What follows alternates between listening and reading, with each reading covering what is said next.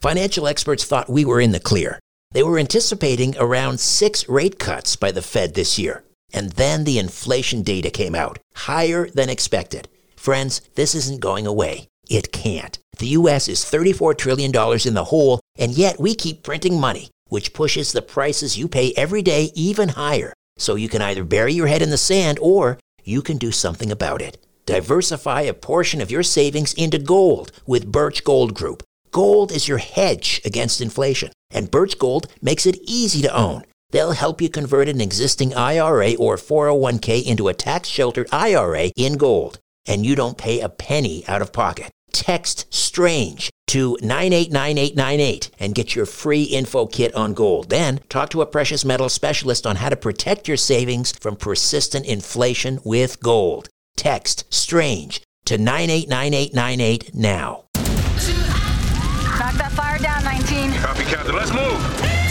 ABC Thursdays. Firefighters, we're family. Station 19 is back for its final and hottest season yet. The subject has explosive chemicals. With fiery romances. You're the love of my life. And Andy is finally in charge. I'm gonna be the best damn captain the station has ever seen. Station 19. All new Thursdays, 10, 9 central on ABC and stream on Hulu. Conspiracy Unlimited with Richard Syrett.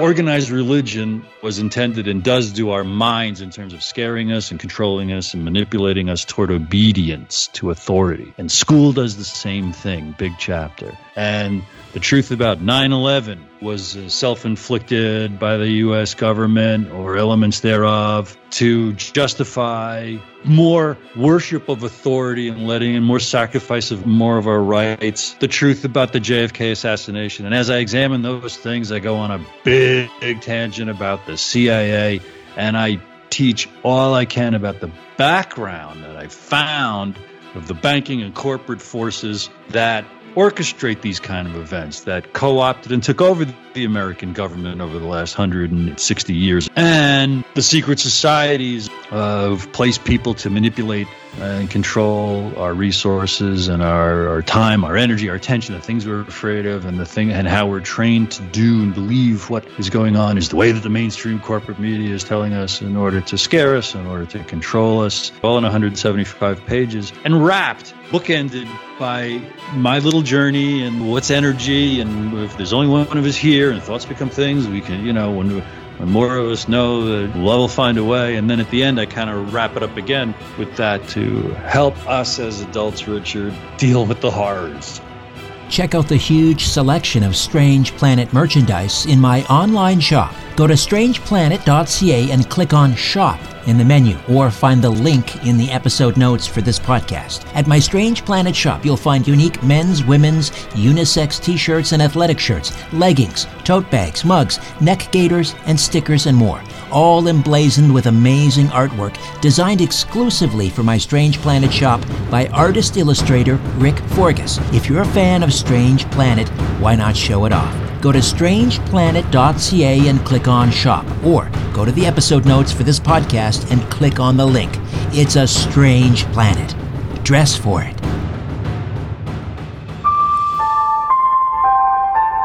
Conspiracy Unlimited with Richard Syrett. Pursuing the truth wherever it leads. Exposing evil and corruption and the secret machinations of powerful elites. Revealing the high strangeness beneath the surface of our supposed reality. Coming to you from his studio beneath the stairs. Here's Richard Syrett. Bruce DeTorres is here. He's a very deep thinker. He's a, a writer, researcher, former actor, director, and he's about to take a, a deep philosophical dive into the false official narratives concerning JFK, MLK, RFK, 9 11, and much more. Bruce, as I mentioned, pursued a career in acting, directing, and performing lead roles in comedies, dramas, musicals after getting his uh, Bachelor of Fine Arts degree. And then Bruce decided to write a book about energy consciousness and the nature of reality. 9 11 happened along the way. After years of research, he incorporated it and similar things into God, School, 9 11, and JFK the lies that are killing us and the truth that sets us free. Hey, Bruce, welcome. How are you, my friend? I'm really great and uh, honored to be here, Richard. I appreciate uh, the warm welcome and uh, overcoming the little struggle of my being able to hear everything two seconds before we go live. So it's great to successfully uh, hear you. Isn't live radio wonderful? I call it just in time delivery. Well, in this case, it certainly was. So I'm interested in your background, Bruce. Acting, musicals, directing, well into your 30s, I guess. And all you wanted to do, I guess you came to the realization that your job as an actor wasn't just to deliver your lines. It was about paying attention to your scene partner and listening intently and then listening so intently that your performance was based on your reacting to to what they were saying. So how did that set the stage? How did that create this perfect storm that that led you off in this entirely different trajectory in your life and ultimately writing God, School, JFK, and 9/11 uh, and JFK? Well, I started paying attention in real life the way that I had learned how to do it on stage, and was shocked by just the miscommunications, the the my immaturity I've you know I always I functioned well. I had day jobs in different offices. I that's how I supported myself nine to five, and I did all the acting in the evenings and on the weekends. And my and my friends loved me, and I probably seemed like you know a, a wonderful guy to a lot of people. But that learning how to really pay attention to my scene partner, and then the folks in my life. I just, you know, in my mid 30s, early 30s, I had discovered just all my rackets and habits of immaturity and manipulation and emotional dysregulation, it's called, and immaturity, Richard, just really in a nutshell. And it and it brought everything to a grinding halt. I still went to work. I still acted in some things, but did a big spate of soul searching and really was despondent and really, really was ready to give up uh, completely, even life. And then I decided to stick around just to see what would happen next. I thought, okay, maybe I'm wrong about even this the idea that I'm hopeless, you know, that my life was hopeless. I really, really was was burning in regret and uh, self recrimination, just just self hatred at what I thought was foolishness, just foolishness. But you were filled with such self loathing because what you thought you were disingenuous.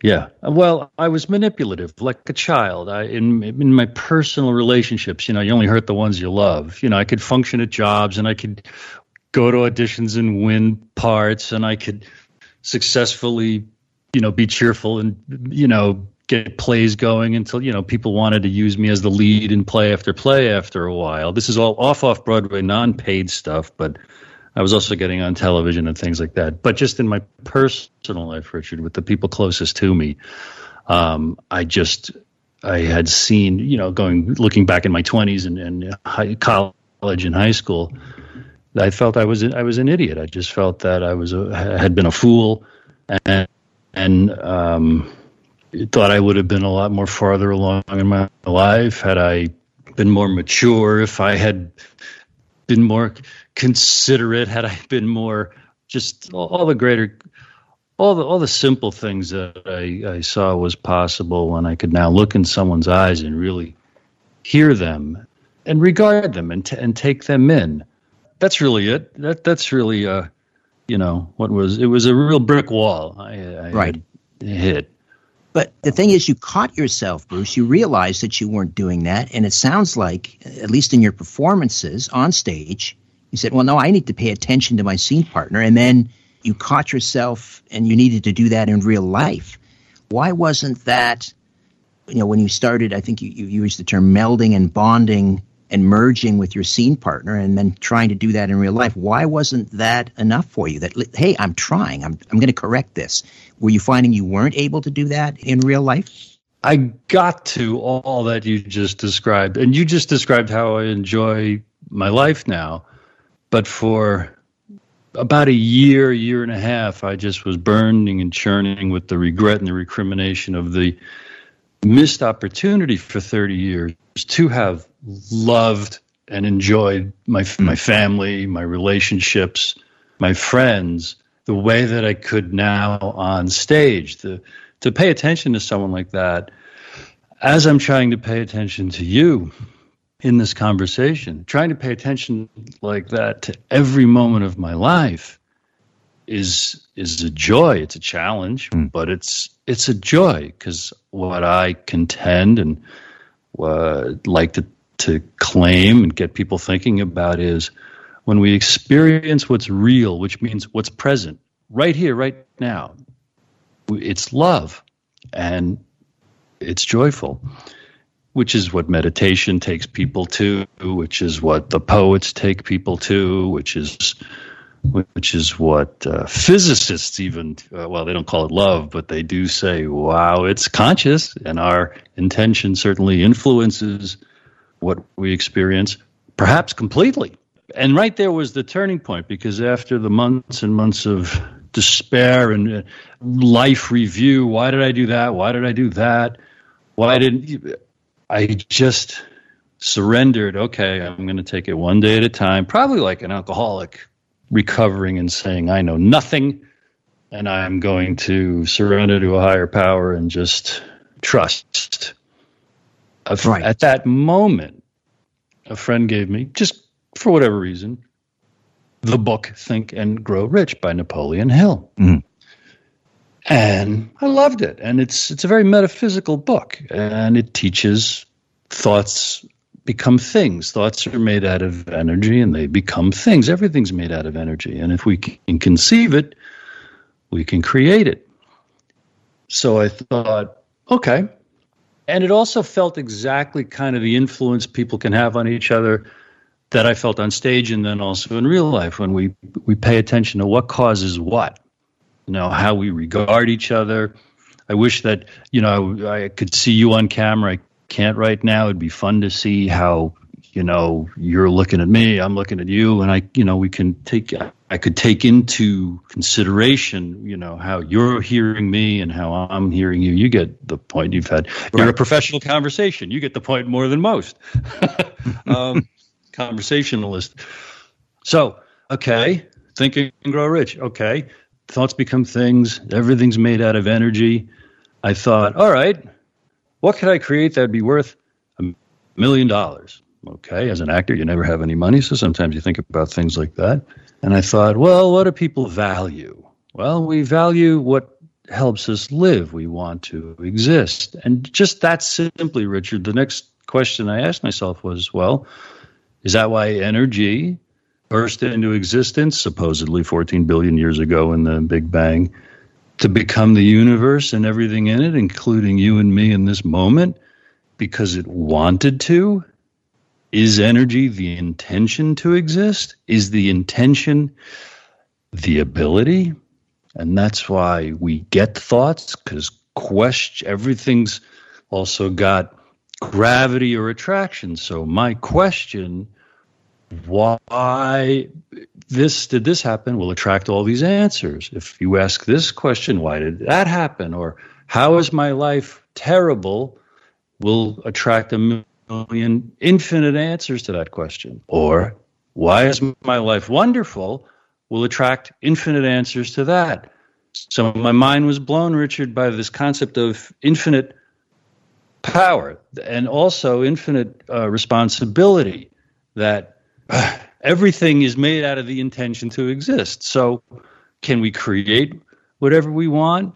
And all at once, it jived with what I loved about all the writers, all the fiction, all the poetry I had written, uh, excuse me, that I had read my whole life because I was a lifelong reader from a very, very early age.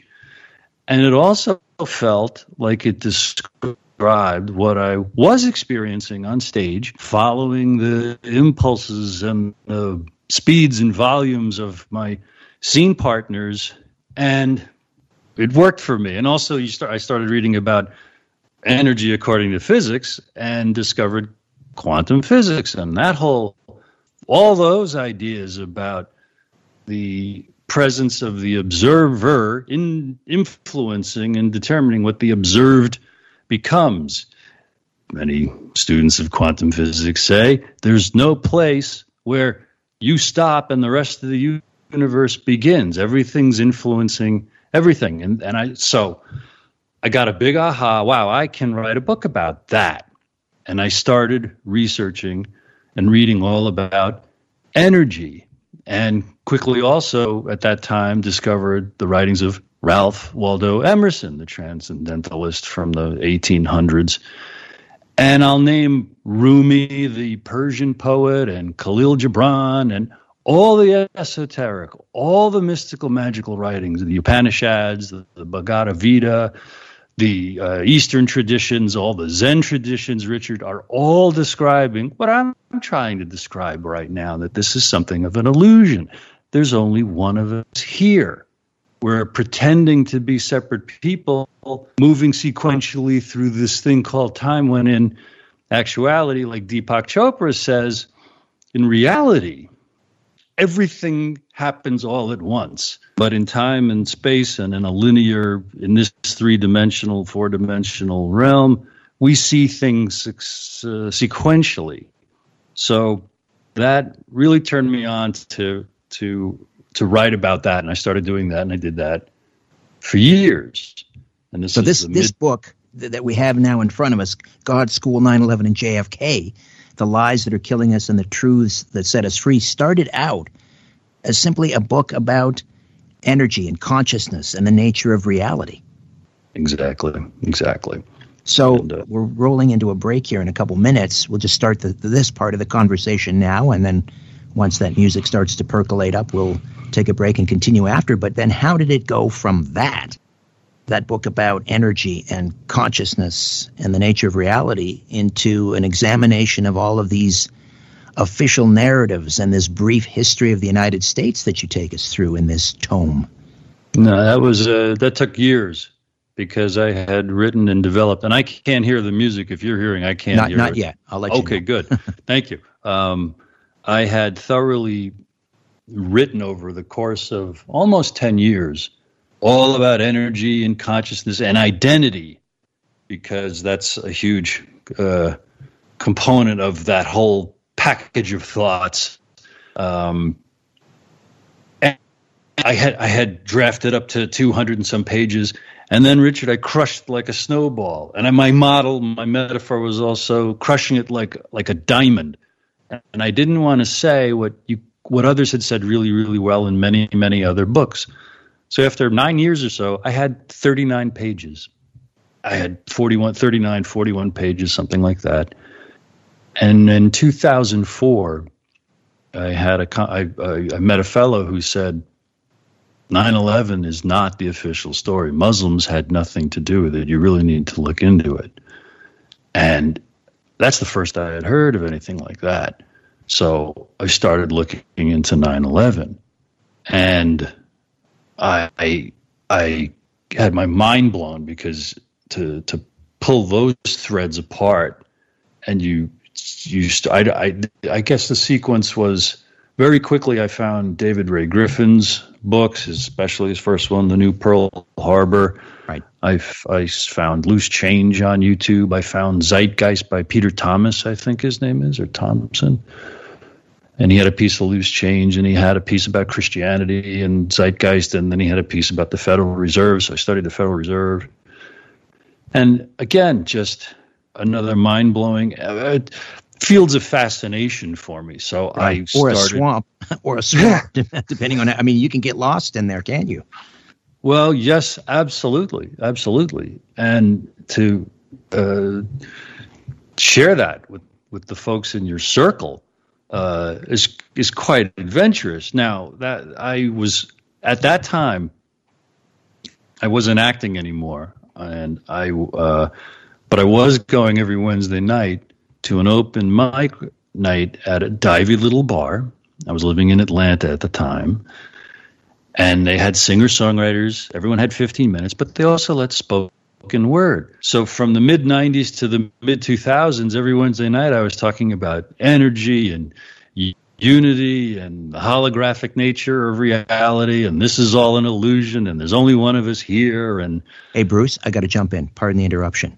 We're going to take a quick time out we'll come back. We'll go back to that divey bar in atlanta bruce torres is with us god school 9-11 and jfk the lies that are killing us and the truth that sets us free back with more after these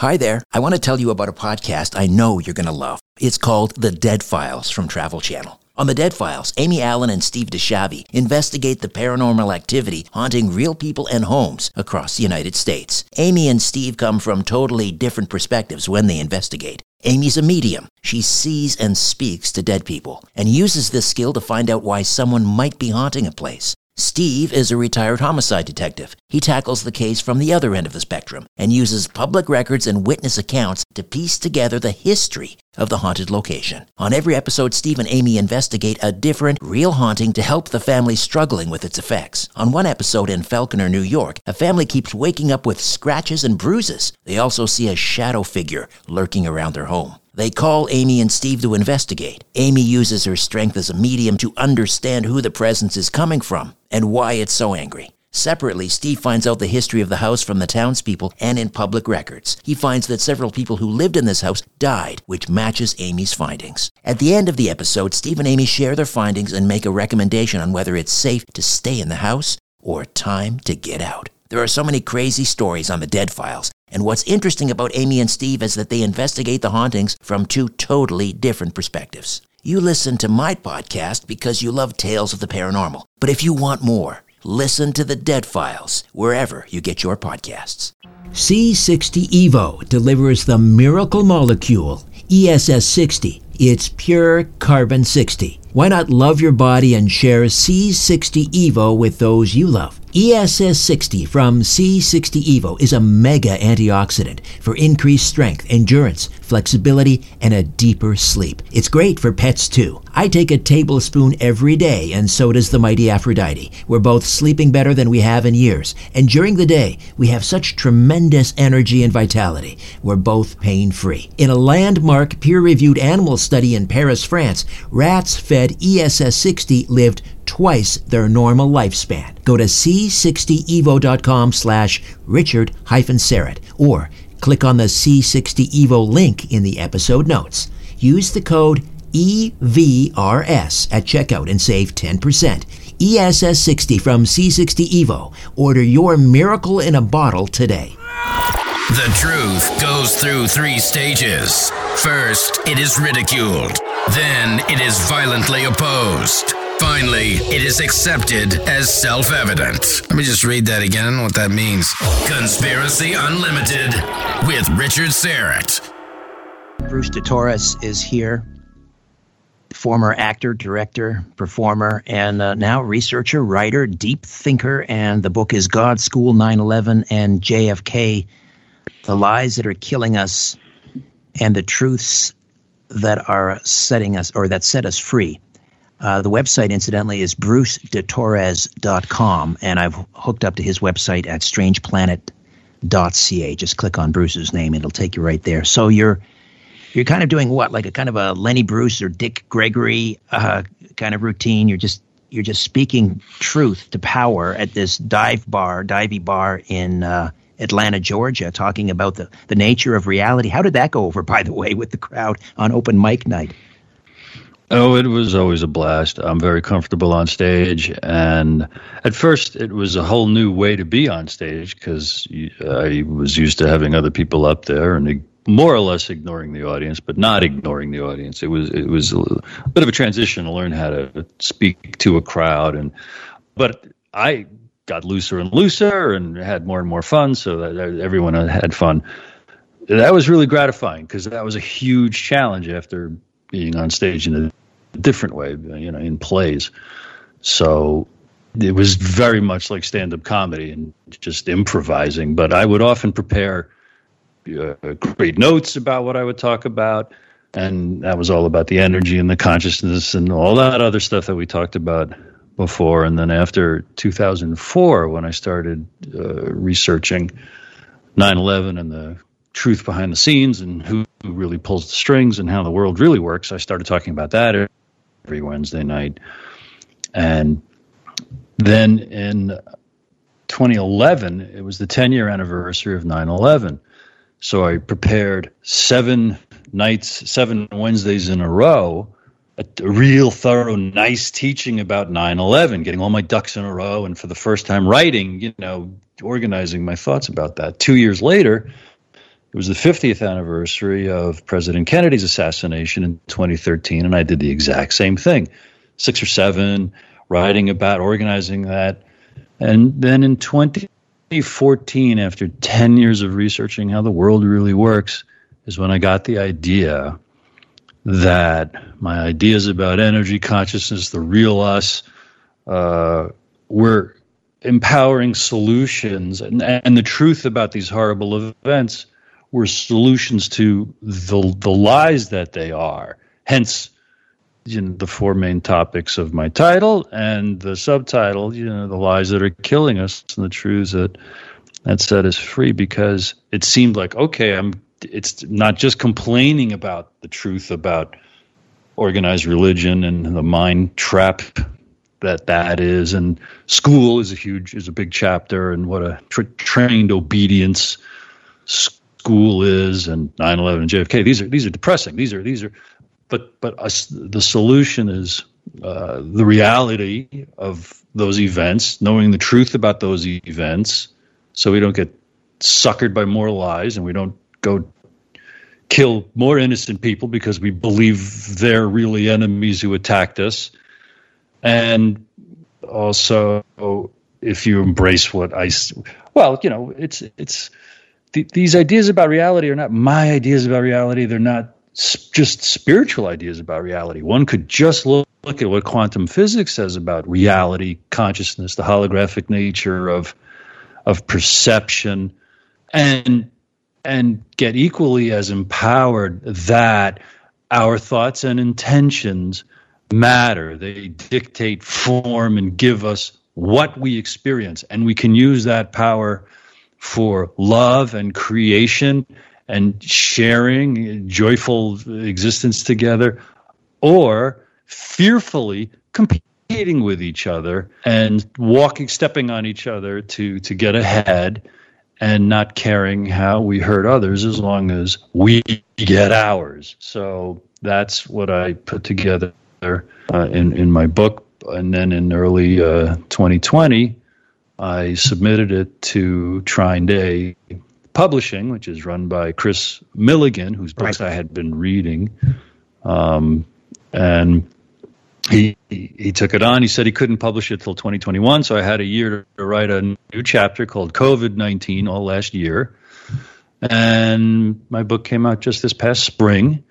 And I've been uh, really gratified to ask people to read it who who, whose books I'd read, who I really respected, and get have gotten some great, a lot, a ton of, of great reviews, and um, and have been this you know been interviewed a lot because I it's my first foray you know out as an as an author, right? And I had hopes that it would resonate with intelligent people, and lo and behold, it, it has, and uh, here so, we are, and you know it's it's fun. So let me let me take it back to Napoleon Hill, Think and Grow Rich, which kind of we kicked off the conversation with. Thoughts become things because they're made out of energy. So when we look at 9 11, and maybe a little bit later, I'll, you know, we just passed, we're a few weeks past the 20th anniversary, and, um, and I want to go back to maybe kind of a laundry list. Um, that sounds like a kind of a callous way of putting it, but a laundry list of the, you know, some of the the lies that you you uncovered regarding the official narrative. But getting back to Napoleon Hill, the idea that thoughts become things because they're made out of energy. That does that suggest or does that lead us then to understand that we are all complicit in in things like 9/11 or a political assassination because all of our thoughts are energy and we are manifesting these things? Well, Jen, broadly, yes, according to Bruce. Okay. And we would have to sit at a campfire for hours to, to parse all you've you've given us to different ways of looking at the example you just framed.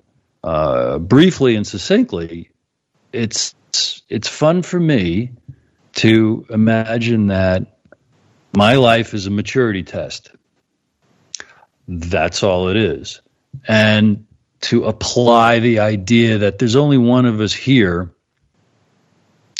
along these lines that, oh, also in light of the thousands of people, Richard, who have died and been revived and described a beautiful, love filled experience that they say is was more real than this existence. It's empowering to to uh, to me as an individual, and I spend most of my time alone with myself, like we all, all do, to imagine that I'm an eternal spirit, and I, I have no memory of what I was before I was born in this human life. I have an idea of what happens afterwards because of folks who've died and come back. And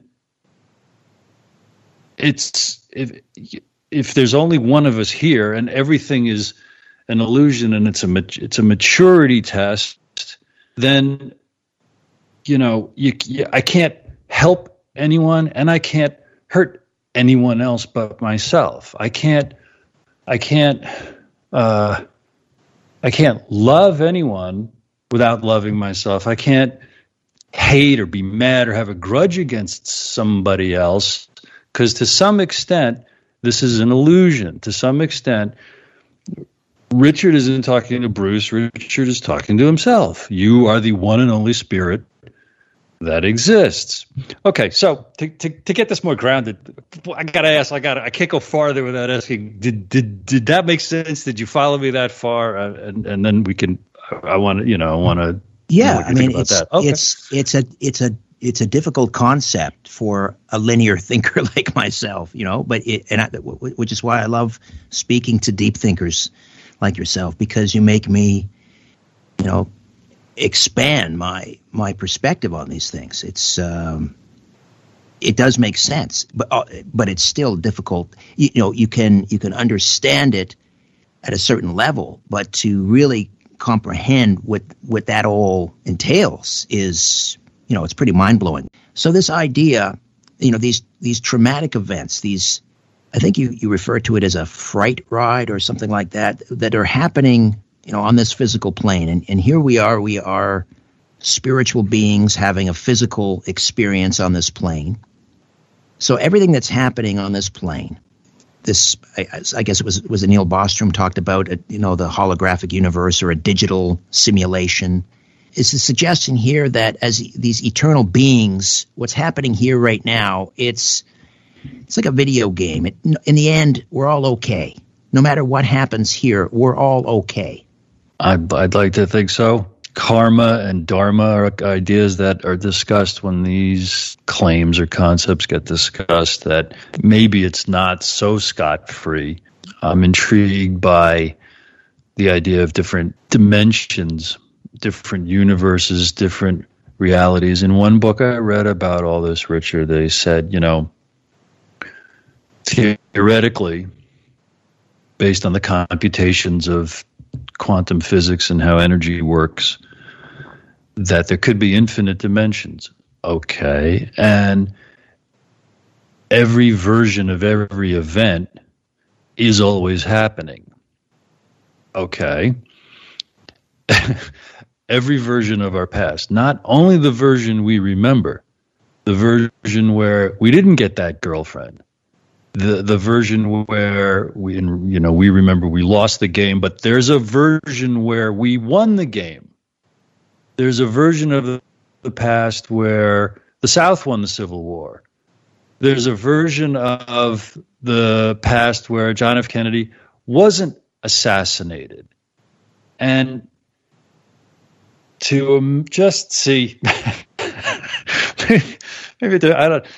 It's it's my it's my mind, right? I get to think whatever I want. So if I want to think that all my heroes that I've ever read about who look like they're dead, they're really alive. They're really surrounding us. They're really here all the time, as I've been here all the time, as you've been here all the time, eternally. The the net result of these ideas, Richard, tangibly for you and I to deal with 2021 and the rest of our chronological years is simply this to think thoughts that give us power. To to think thoughts that give us power and make it wonderful to be you and I. And the thoughts that do that for me are not necessarily the thoughts that are going to do that for anybody else.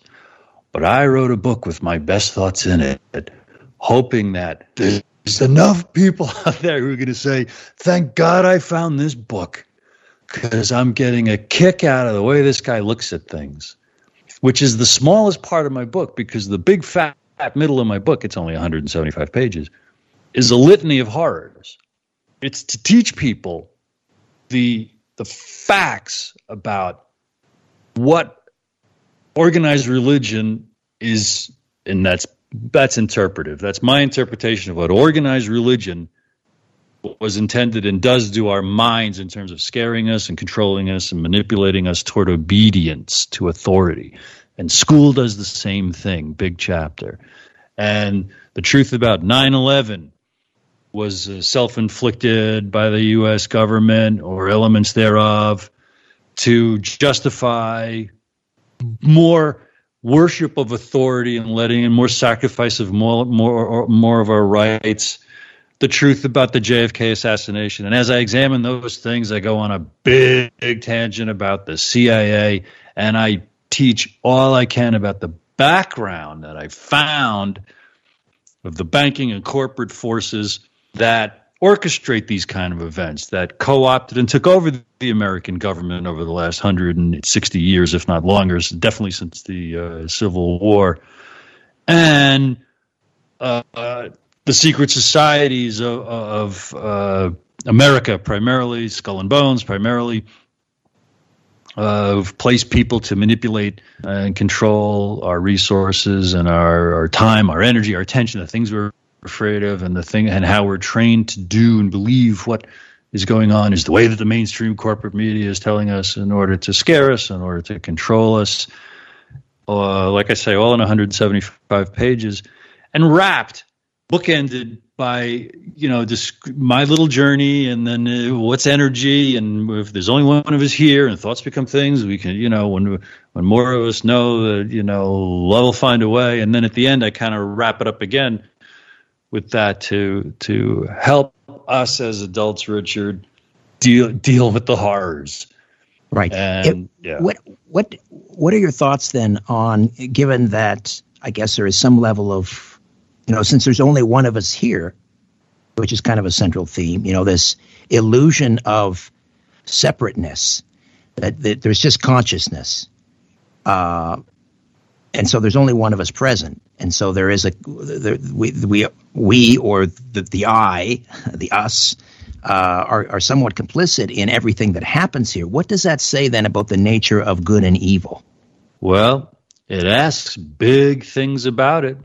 I'll refer to a big book called A Course in Miracles. That and you have Marianne, 30 seconds. And you have 30 seconds. thank you for that. Thank you. Well, we're going to, the, on the other side, we're going to talk about A Course in Miracles and good and evil and own it. We're going to own every intention, you know? Is it to welcome and love and reassure and make ourselves and everyone who can hear our voice and be influenced by our presence feel safe and welcome and wanted and loved? Or are we going to harden in fear, think we can be hurt, and therefore hurt first, And that's the context in which we'll explore well, what's good and what's evil. It depends on your purpose. You know, good for what or bad for what? What's your purpose? What's your intention? And do you want something for yourself that you don't, don't want for everybody else? And that's the beginning of ego is to think that I'm separate from anyone or anything or from creation. That's also the alienation that hurts. And then, I want revenge because if I'm hurt, I want revenge.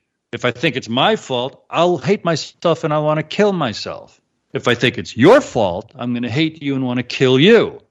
Given that, you know, we are the manifestation of our intention to exist, so I guess we have 100% responsibility for everything that we cause and, and create. So then, leading us back to that question, what does that say then about the nature of good and evil? I mean, there is there's no uh, there's no separateness, right? We can't say that okay, you know, we are the, the the sheep that are being preyed upon. We are the victims of these powerful cabals or secret societies. Uh, you know, we have the white hats and they have the black hats. It's not that simple, then, is it? No, and it's worthy of infinite uh, exploration, conversation, speculation. You and I could talk about this for two hours tonight, and then talk about it again tomorrow for two hours, and really, you know, look at it in a whole different way. But to to not dodge, you know, the question, Bruce, what is good, what is evil, and and uh, how, I'm going to stand on the the the strength, the satisfaction it gives me to take responsibility for everything that I'm experiencing every second. So something like 9/11 happens, okay, and the that's that's evil, okay. I want to know who did it, okay. I've uh, I've got righteous indignation for uh, and desire for justice about that out of empathy and horror for the people who who died. I would love to see the perpetrators locked up and then have an honest uh, judicial process have its way with them. Okay. I, I, I, don't pretend to know what their punishment should be. I don't pretend to, to, to you know, I, I, I know that I don't know if they deserve the death sentence. I certainly want them locked up for the rest of their lives, whoever they might be. So I'm not I'm not saying that those things aren't real, those things haven't happened, but when you look at the ideology and ideologies that seem to fuel the folks who you can find, uh, if not personally their names, the, the factors and the forces that, that are behind such things. For example, the good folks who've matriculated through Skull and Bones. Um, there's not all of them, not all of them, just like everyone at the CIA isn't complicit in its crimes and horrors. There's there are factions, there are need to know, there's compartmentalization, but a lot of these, the elite of the elite, who you, really can implicate in in a lot of horrors and a lot of evil, they've got very esoteric, occult slash spiritual uh, rituals, practices that indicate their beliefs. It's tough to say what someone's belief is. You can only deduce it from the evidence our senses can glean their behavior, their habits, their actions. And for all I know, they are simply acting out of exactly what I've embraced as a rather delightful, life loving idea that this is all an illusion and it doesn't it doesn't matter what you do. I'm not that extreme because, well, because uh, I don't advocate. I don't say that that justifies harm to anybody or selfishness. No, because no, that could be a reckless, uh, yeah. you know, viewpoint that nothing mm-hmm. matters here. This is a this is a, a simulation. It's a game. In the end, nobody gets hurt because you know people do at least on this physical plane, obviously. Uh, mm-hmm. So yeah, we can't we can't go down that road necessarily and look at it just as this, you know, it's thrills, it's shocks, it's a, uh, it, it's it's like a like a scare house or or uh, you know a haunted Mm-hmm. house and on the midway or or what or what have you. Anyway, go ahead. I I, I interrupted. No, it's it's it's all that too. I say it with such certainty as if you know I I've I got a you know I got the the tablets off of uh, you know there these are ideas that I I assert because of the fun and the power that they give me. And in my book I've got 43 46 pages of sources for every one of these topics including a nice long list of all these lovely starting with the Bible stories of, of how to look at things very philosophically, very poetically, very uh, esoterically, uh, um, and and things like that. And the first chapters in my book help uh, anyone address these things, Richard, because it's all about why do I think what I think? Why do we think what we think? And I submit it's by habit. I submit that's the reason most folks do most of what they do. And the the extreme of these esoteric ideas, which we're I'm bantering about so glibly here, like, oh, it's so obvious. No, it's not obvious. It takes a lot of a lot of thinking and reading and pondering and you know to to to be to be comfortable enough to try to describe this. Um, and I just submit to you, Richard, just how most folks, because there there are people with incapacities and there are people who are insane. There are people with habits of negativity and cynicism and worrying who can't do what I'm about to describe.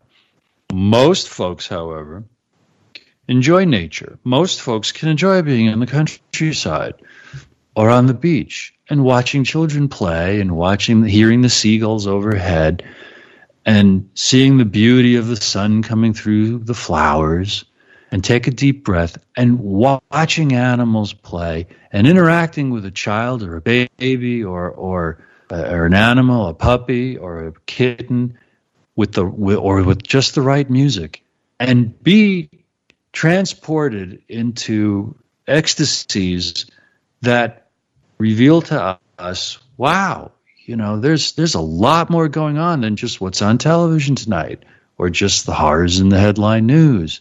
And that's the whole access to spirituality that I would submit to anyone to to dabble with. And and this goes back to my aha on stage, looking in the eyes of my scene partner and trying to bond and connect quite intentionally. It's falling in love. And what all the poets and what all of our friends and neighbors and relatives have described about what falling in love is, that's the bonding and the the experience that that turns the key and, and, and inspires us to relate to all of life and every moment with that same uh, experience or intention, and to have that happen once is enough hope to for for many folks to uh, not give up when they are in the depths of despair because of this particular situation, that particular situation, because life goes on and there is that uh, that wonderful, loving uh, stuff that we can experience. And yes, bad things happen, and yes, there are uh, scoundrels out there who do horrible, horrible things. You can read all about it, folks, in my uh, thing because um, I hope and I assert, and others have said this, and I embrace it, that something will happen when enough of us know the truth about these things. I spin that and say good things will happen when enough of us know.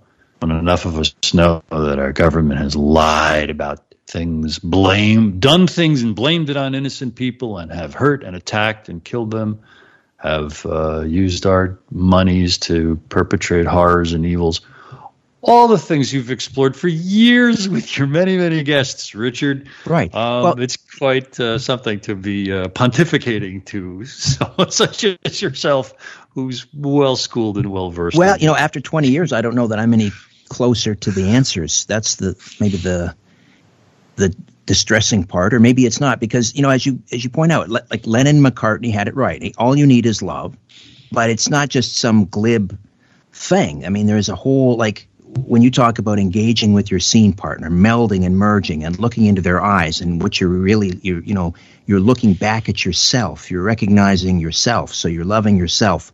Um, and, and I guess as we approach uh, hour two, something that we can pick up on the other side is then if that is ultimately what we, we're striving for, then is, you know, discussions about was it nanothermite? Uh, who changed the Kennedy parade route? Who had the power to do that? Uh, you know, where was was there a, a, second shooter on the Dal-Tex building?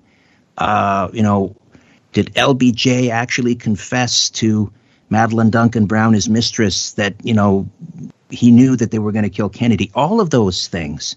Is that not a distraction? Is that not a trap, maybe in a sense, uh, to, that takes us. It's almost my my friend uh, Nelson Thall, who studied under Marshall McLuhan, and Nelson is a, is a semi regular on the program, says that's it's almost like counting blades of grass on the grassy knoll. It's mm-hmm. like where ultimately does that get us? But we'll um, we'll pick up on all of those threads uh, on the other side. Bruce de Torres stays with us. Hour two coming up. A new Conspiracy Unlimited with Richard Syrett drops every Monday, Wednesday, and Friday at conspiracyunlimitedpodcast.com. Blow your mind. That is all for now. Oh, and remember to share and give a five star review because we have huge egos and need love. We're like cats, we need. We need constant petting.